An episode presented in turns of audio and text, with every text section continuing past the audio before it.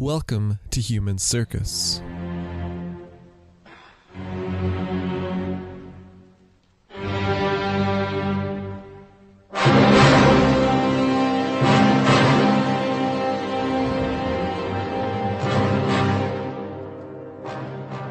As the crusading French, Venetians, and others celebrated their great victory in Constantinople, a victory they could scarcely have imagined was possible, others were keeping their head down, or leaving the city entirely. Nikitas, our Byzantine source, at first enjoyed the protection of a Venetian-born acquaintance, a merchant of the city who clad himself all in armor and pretended to be one of the conquerors himself. This Phoenician laid claim to Nikitas' household, declared that he had reached it and its spoils first, and turned back any would-be plunderers. But as the pillaging and violence in the city heated up, this man despaired of successfully defending his claim and his friends, and he urged them to leave. So on April seventeenth, twelve oh four, they made their way with infants and possessions on their shoulders, their servants, understandably, having abandoned them. They went as the captives of friendly Venetian Constantinopolites, going as if they had been taken at spear point, yet there was danger all the same.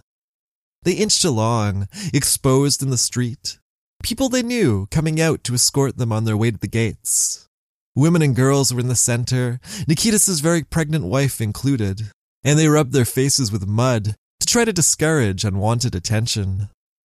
And passing soldiers, daggers at their belts and swords hanging by their horses, watched them closely. Some of them were loaded down with treasure already, while others would halt the party to see if there wasn't a bit of fine cloth or silver hidden about them somewhere. Still, they made it out. They made it out through the gates, where Nikitas hurled himself to the ground and reproached the very walls of his city.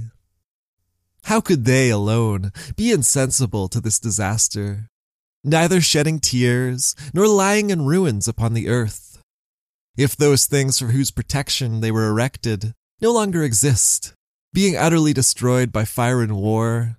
For what purpose did they still stand, he asked. Nikitas railed against those walls for a time. Then he turned aside, and he and his family went away, weeping, to the city of Salimbria. Well behind them, the struggle for position within Constantinople was just beginning. Hello and welcome back. I'm Devin, and this is Human Circus, Journeys in the Medieval World, following the stories of medieval travelers of one kind or another, and the histories that surrounded them. If you enjoy what you hear, then please do consider signing up to my Patreon. There, for as little as one dollar a month, you can prevent this podcast from falling apart like the Latin occupation of Constantinople. And you can do that at patreon.com forward slash human circus, or via my website at human circus podcast dot com.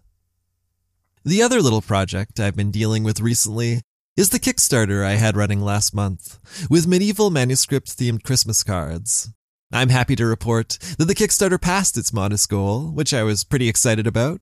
It's the first time I've done something like that. I learned a lot in the process, and I'll probably do something like it again in the future. And I recognize some of the names on that list, and I know that some of you helped make it successful, which I really do appreciate. So thank you very much. And now, back to the story. With the Halloween special and the episode on sacred theft, it feels like a long while since we've been talking about Robert, Geoffrey, and the rest. But that's what we'll be doing today. We'll be finishing up their story, in fact, and that of the Fourth Crusade. I've covered the spoils of the Crusaders' victory at Constantinople, at least in terms of movable wealth, religious and otherwise. But there was another kind of treasure at stake, that of titles, and of one title in particular. As is often the case in this story, Geoffrey gives us a pretty positive presentation of things. He says that as had been previously set out, a council of twelve men was chosen, ecclesiastics and Venetians, to select the new emperor. And though there was no shortage of applicants for the job, there were only ever two real choices: Boniface of Montferrat and Baldwin of Flanders. In Geoffrey's depiction, the leading lights of the crusade saw the situation clearly and perceived equally well how quickly it could all come apart, how severely an unhappy loser could harm them all, were he to feel slighted enough to take his ball and go home. If the throne should go to Boniface, then what might Baldwin do out of bitter jealousy? And what if the reverse were true? And if the Venetians were to make the push for their own doge, if the Venetian Great Council should even allow that, then wouldn't both men abandon them in anger? These were not idle questions, and those who asked had other examples from previous crusades to ponder, with Geoffrey mentioning the eleventh century falling out between Godfrey de Bouillon and Raymond de Saint Gilles in particular. The solution they hit upon was for it to be arranged ahead of time that the loser of the election would receive a kind of consolation prize, a great gift of land that would ensure they remained supportive, content, and in place. Once that was all set, and with the agreement of both leading candidates, the election went ahead. It was held in a rich chapel within the Boucoleon Palace, and all around it the crusading lords gathered, surrounded by their men, for all were eager to know the decision. They waited and they waited, and then when the moment came, they watched. They watched the Bishop of Soissons emerge and speak the name of their new emperor, Baldwin of Flanders.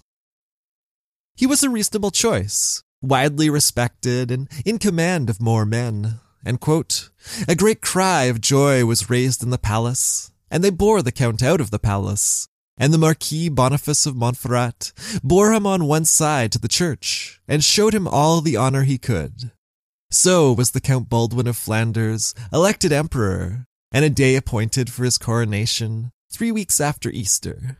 And you must know that many a rich robe was made for the coronation. So that was all extremely pleasant and nice. But was it so? Robert didn't think it was, and admittedly, he was not an insider to all of this like Geoffrey. Rather, he sought to give us the word that was going around on things, and in this case, the word didn't sound so good. He speaks of fifteen days of infighting over the composition of the electoral council itself, with each important lord putting forward his own men as simply the best and most reliable when it came to making really important choices like picking a good emperor, like picking someone like them. And then, when it came time to hear the announcement, he says, the large part, quote, greatly feared and suspected that the Marquis de Montferrat would be named, and when he wasn't, then that large part were, quote, right glad of it. So that doesn't sound quite as chummy as in Geoffrey's depiction, and as I feel like I've said many times already in this story, the Nikitas version made it all look even less amicable. Why was Baldwin chosen, you ask? According to Nikitas, it was because the Venetian Doge said so. Boniface had been the leader of the crusade, had married Isaac's widow, and moved into the Boucoleon Palace, and he was assumed by many, among both conquered and conquerors, to be all but certain for the throne. But he was also a little tainted by his past affiliation with Alexius. And then there was the fact that Dandolo didn't want to give power to someone like Boniface, someone who, among other things, was a powerful Lombard lord whose people might easily sweep south and into Venice, should it ever come to that. He wanted someone more compliant, someone less ambitious, less experienced in statecraft, and less well situated to bring his power to bear against the Doge's own city if things went wrong. And Dandolo got just what he wanted. The big day arrived, and all the abbots and barons on horseback brought the new emperor to the Hagia Sophia.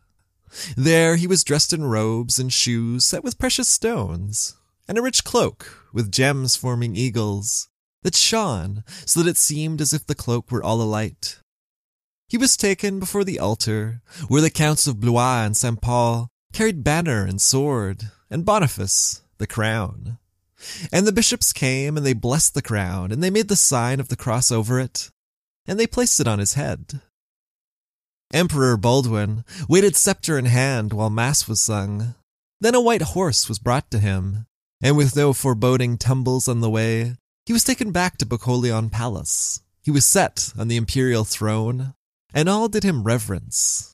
Then they feasted, the emperor, and all the barons in the palace with him, and when they had eaten, Then the barons departed, and all went their ways to their habitations, but the emperor remained in his palace, where Boniface had recently lived. So what now? Baldwin had an empire in theory, the Crusaders had all kinds of things in theory, and Nikitas writes of the Latin conquerors divvying up their world in a grab for territory. They had its most important city, so surely they had the whole thing and could claim, trade, and tax to their heart's content. In every direction and far beyond their reach, everything was apportioned. And in Robert, we see something of the sort happening, with Henri, the emperor's brother, demanding one kingdom so that he might go off and conquer it, and Louis de Blois another, and Hugh of Saint Paul a third, and so on. However, if anything was actually to be had from those kingdoms, then they were still going to need to go out and take them. Baldwin himself went out touring the countryside, his brother Henri going before him, not so much on a military campaign as a triumph proceeding westwards towards Adrianople. Everywhere he went, the people surrendered and they honored him, and all seemed well. But all was not well.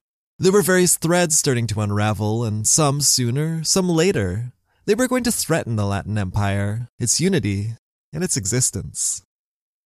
One thread was that the conquerors would not be smoothly and seamlessly taking up the apparatus of the Byzantine rulers. And Nikitas wrote that Baldwin refused to receive leaders of the military and civil bureaucracy. He did not take them under his own rule, and he lost much potential support, as well as valuable experience, when he denied the local elite any way of finding a place in his new regime. He also offered them no alternative employment to that of the kingdoms that were springing up everywhere within the old Byzantine territory, kingdoms and quote-unquote empires in the Greek successor states of Trebizond, Epirus, and Nicaea. And while this was happening within that territory, there were equally important blunders to be made without. Potential Seljuk and Bulgarian alliances were going to be proudly rejected, and a basically inadequate military force was going to be exposed to hostility from too many sides. But that was a little ways in the future still. For now, concern may have centered around two men. On the one hand was Boniface, Marquis of Montferrat, and on the other, a former emperor, Alexius Ducas, otherwise known as Mourtzouphlos. The latter of these two, you might be forgiven for having forgotten all about. Maybe you thought him dead, of betrayal or plague or public misadventure. Or he just slipped your mind entirely, melting in among the other imperial also-rans of the early thirteenth century. But he hadn't gone anywhere, or at least he hadn't gone very far. In Geoffrey's account, we find him fleeing before the advance of Crusaders coming out of Constantinople. We find him taking refuge with another old familiar face. We find him wanting to join forces with Alexius Angelos.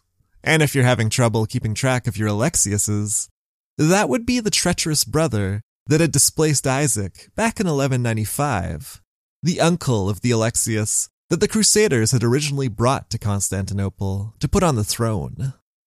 He was the one who now welcomed Mourtzouphlos in, who invited him to solidify their alliance by marriage to his own daughter, who had him round to share a meal, and to go to the baths, and who then had him held down on the floor and his eyes gouged out.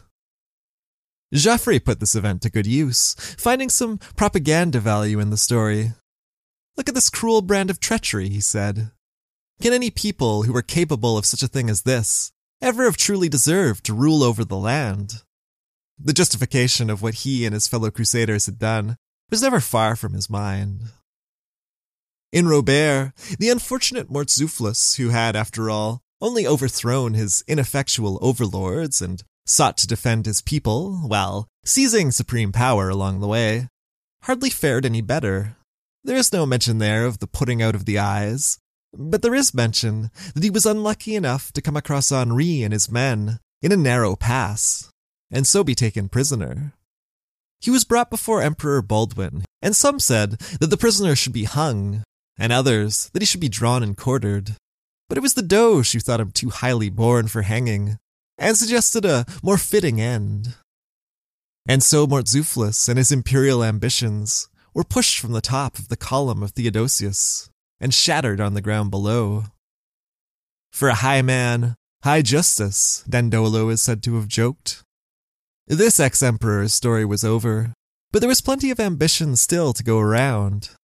And after this break, we'll talk about some of that.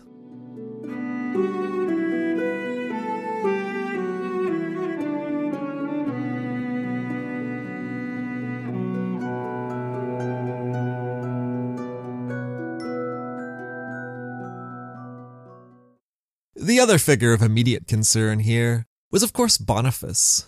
Geoffrey has him fully participating in Baldwin's coronation and with no sign of a grudge, but he also has him pretty quickly maneuvering to better his situation.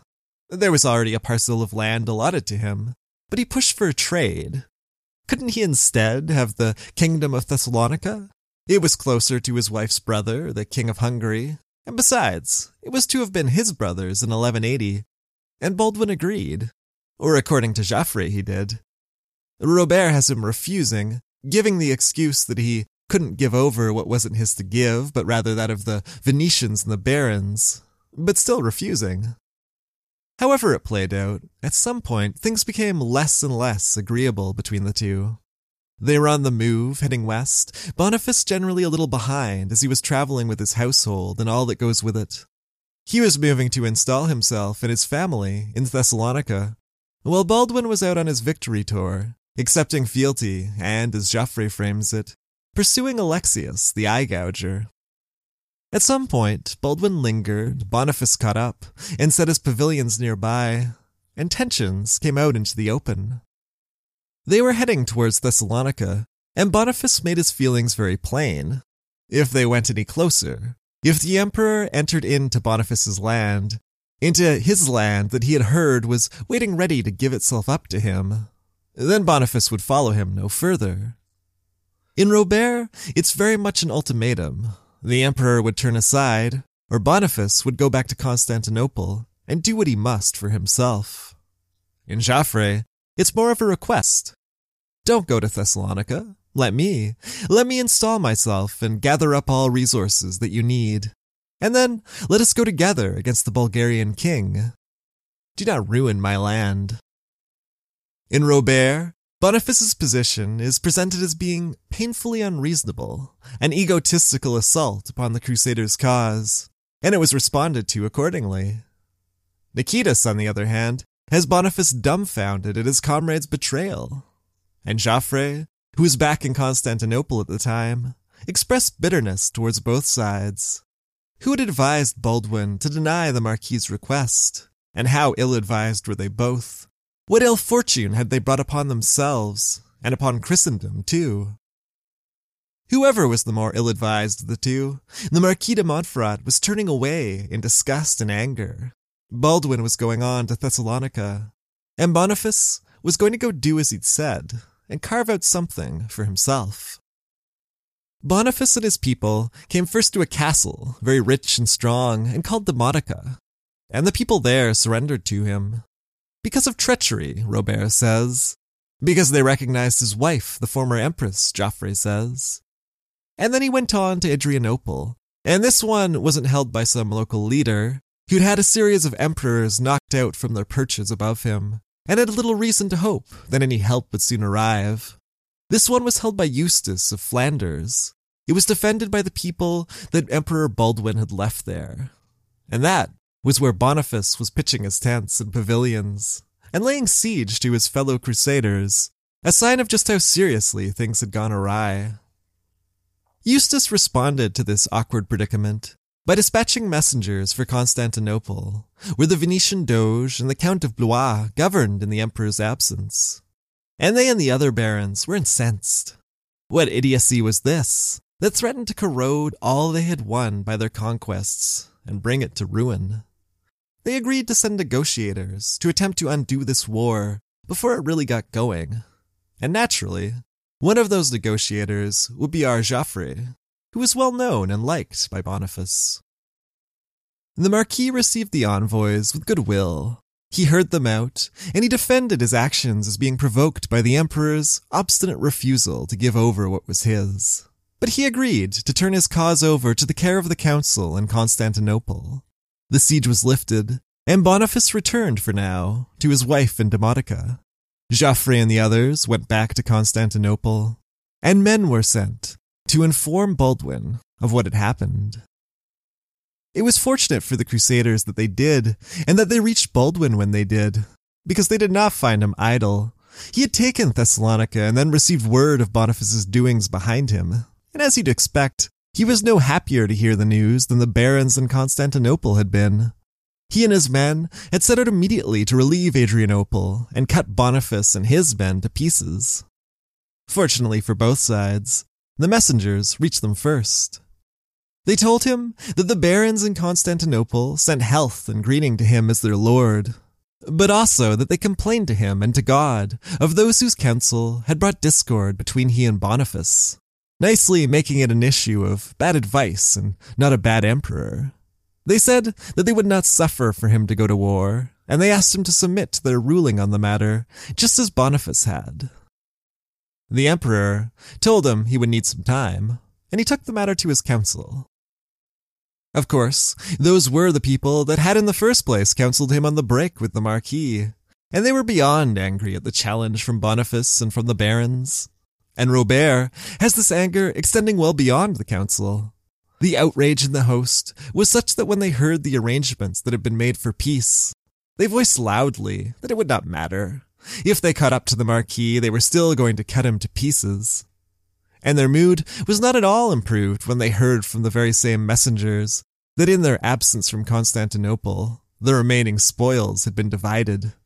They were beside themselves then with righteous fury, on the cusp of killing the men who had brought the news in a violent mob action, and only the intervention of Baldwin and the other leaders managed to calm them slightly.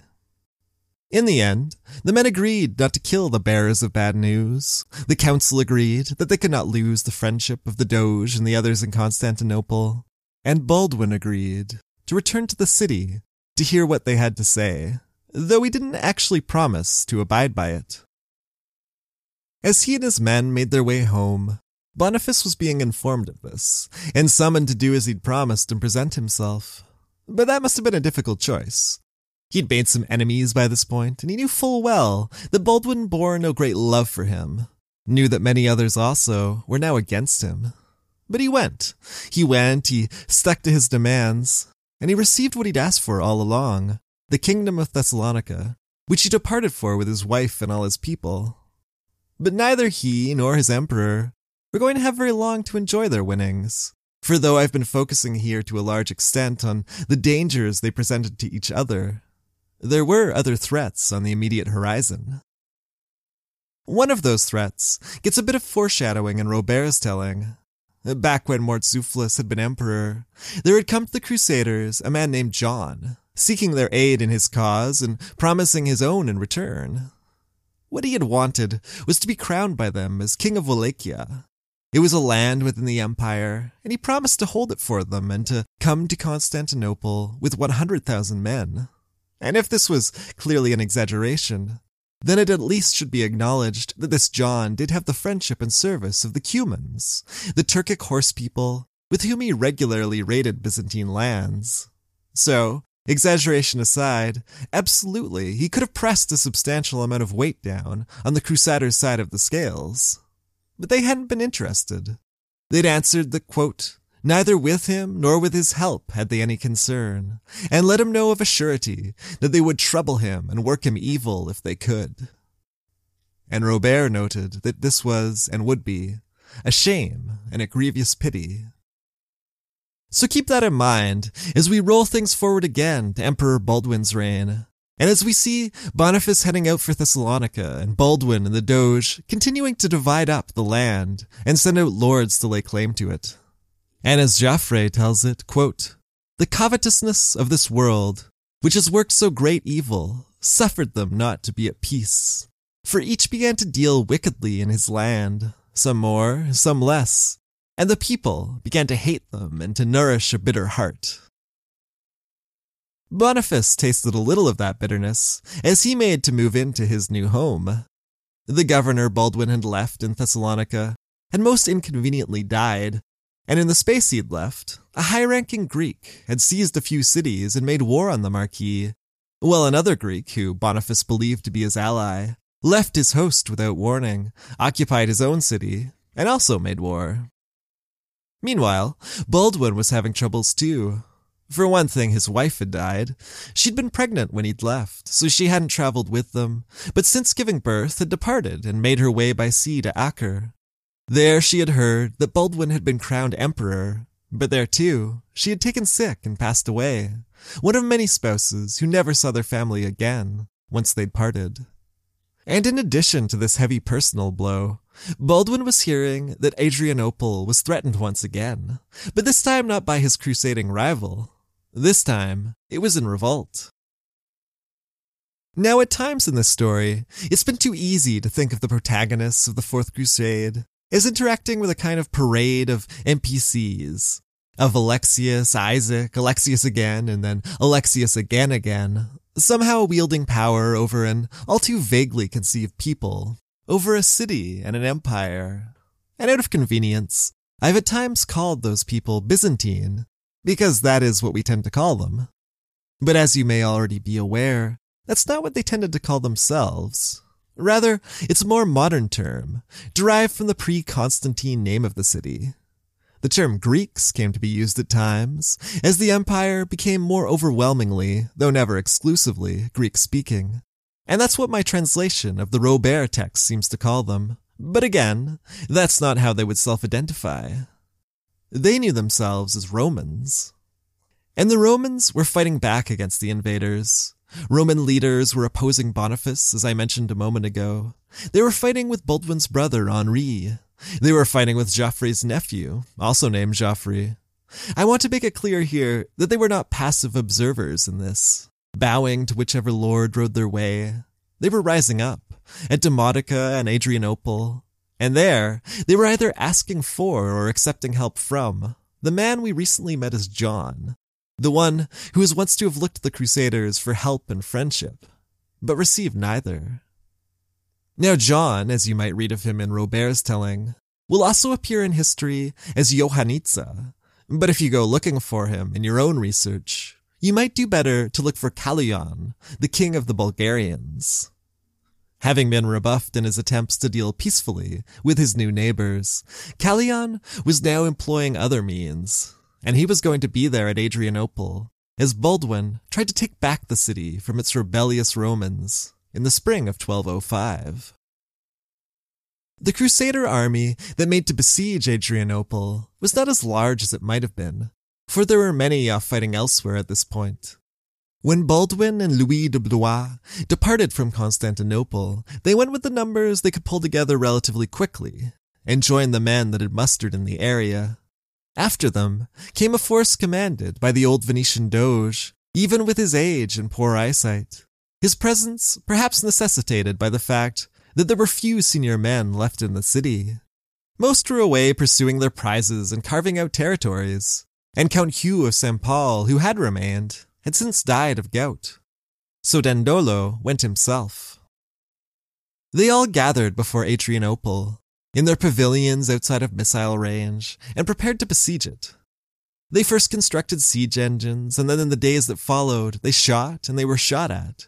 They dug beneath the walls, removing the soil as secretly as possible, and shoring up the tunnels with dry timber.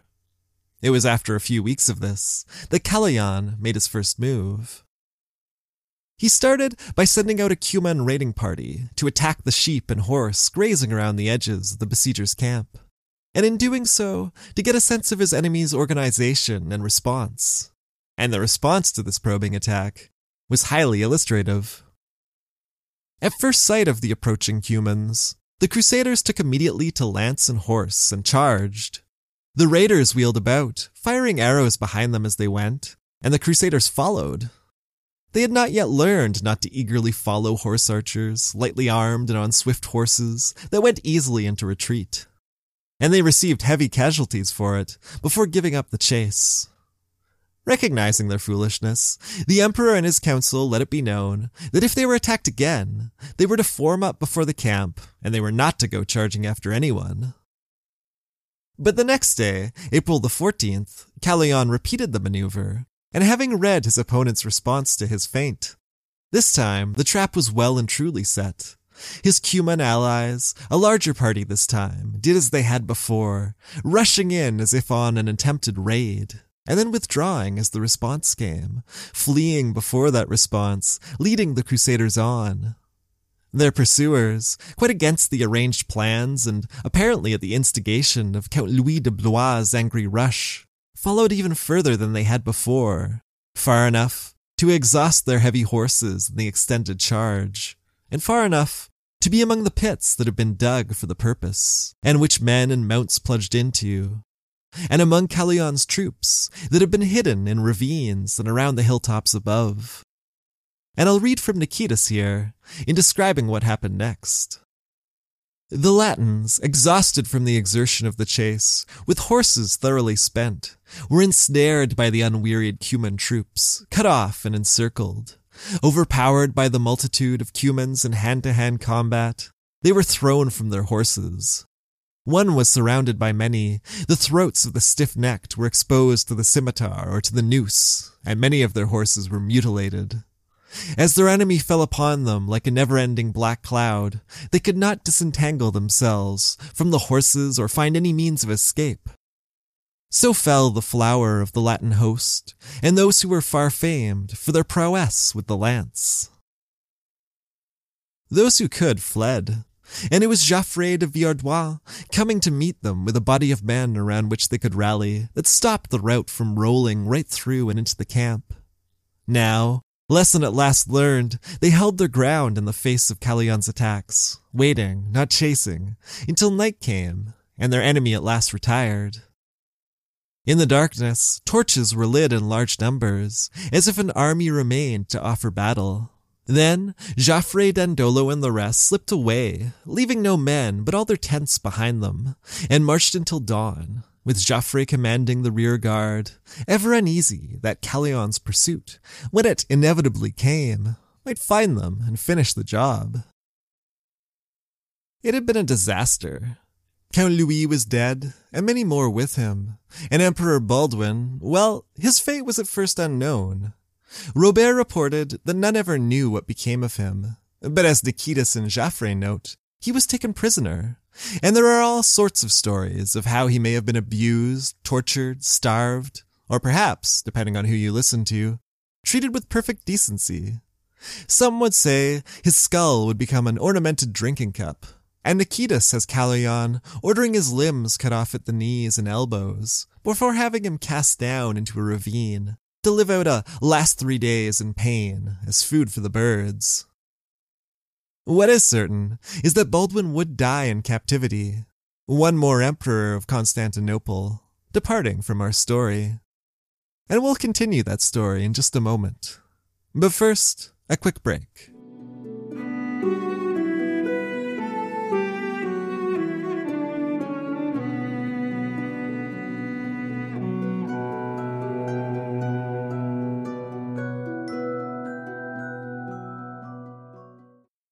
In the days that followed, Geoffrey and Dandolo and the rest of the survivors would continue their flight from Adrianople, wary of the pursuing army that might easily destroy them, if only it caught them.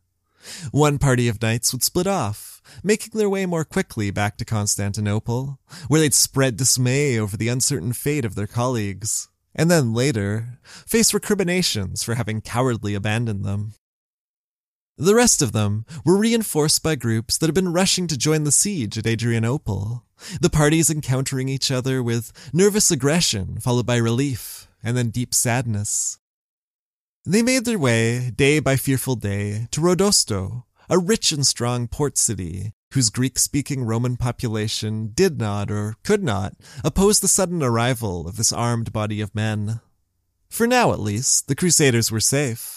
And they would be safe to watch bitterly, as five ships of crusaders headed home from Constantinople arrived, refused their prayers to stay on, and then sailed away. Safe to curse the name of Peter of Frouville, who had abandoned all his people and belongings for a spot on one of those ships. Safe to call for Baldwin's brother Henri to take his place. Safe, but not terribly safe. All about them on the land, Kaloyan's forces went as they would. The Crusaders had the worst of their encounters. But worse still, perhaps, was the lot of the Romans in the provinces, where now desperate Crusaders plundered, and then Kaloyan's men plundered again.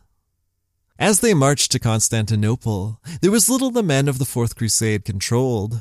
They settled into strong points, few and far between, and they fought against a tide that rolled in against them, from the northwest, and from Roman leaders like Theodore Lascaris, first emperor of Nicaea, from the southeast.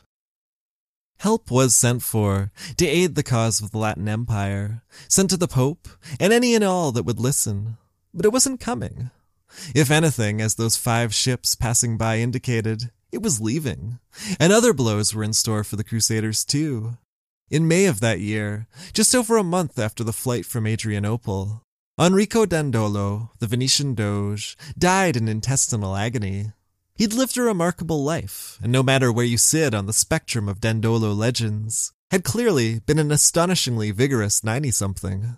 But that final campaign had been too much for him, and the Crusade lost another of its leaders.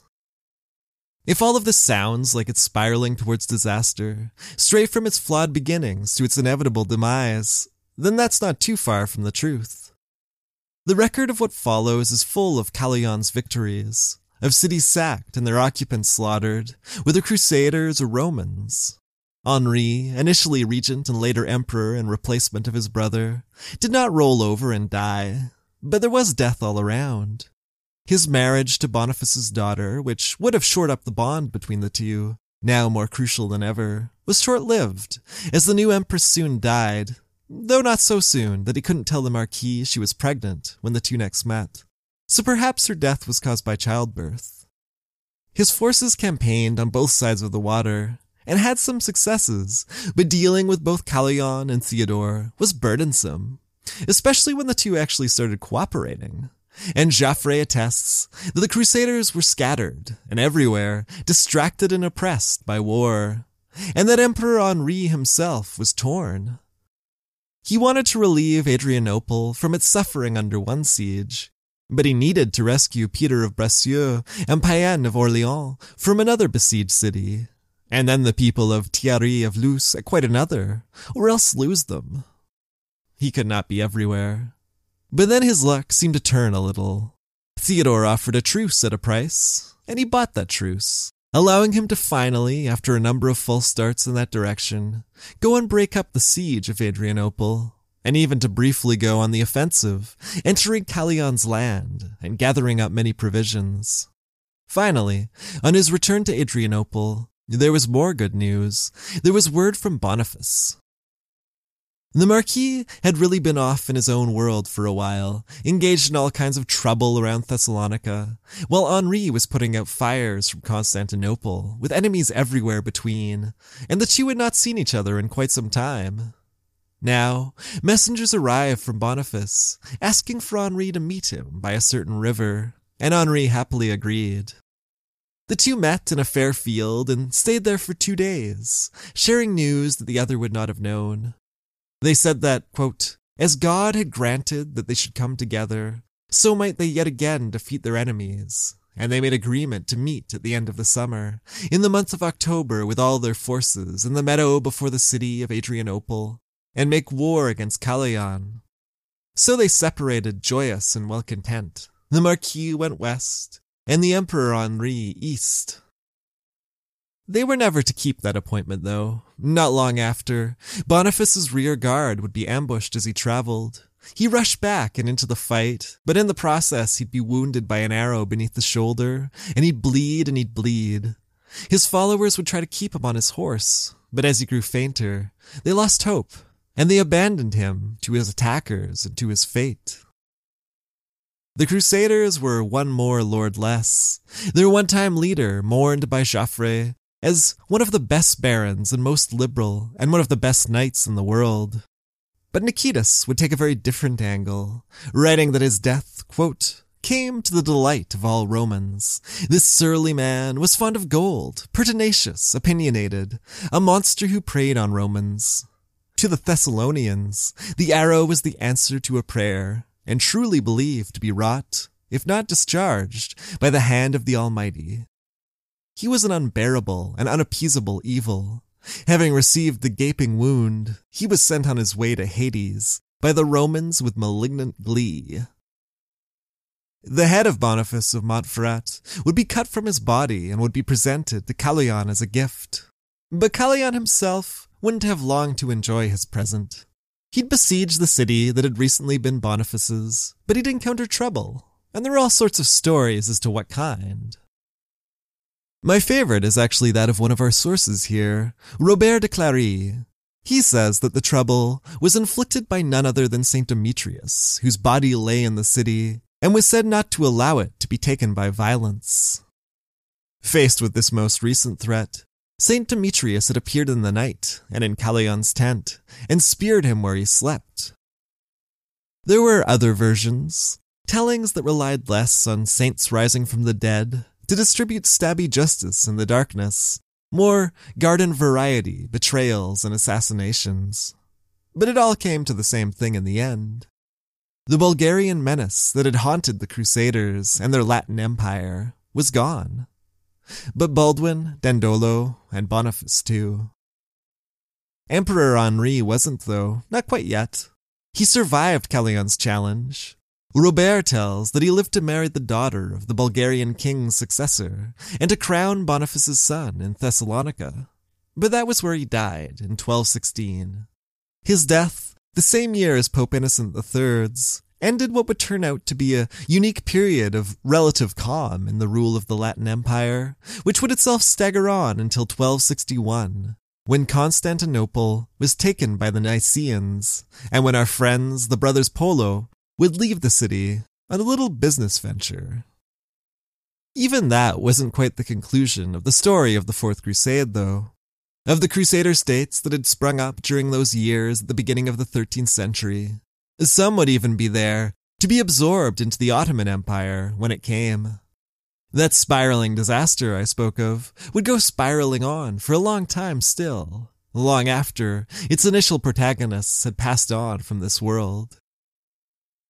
As for our narrators, Nikitas would live out the rest of his life at the court of Theodore Lascaris in Nicaea, dying around the same time as Henri, and Robert de Clari and Geoffrey de Villehardouin would of course survive those tumultuous years to record their own versions of events.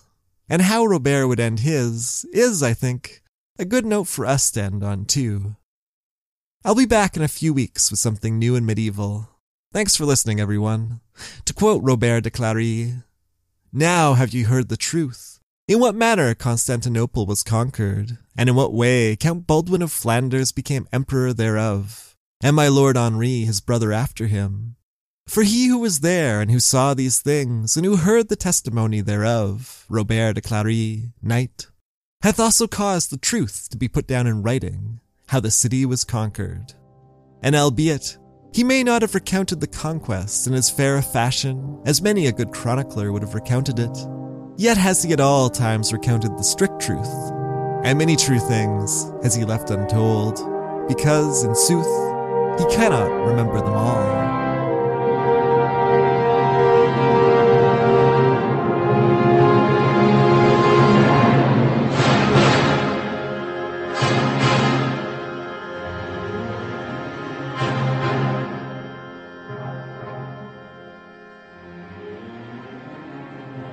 Human Circus will return.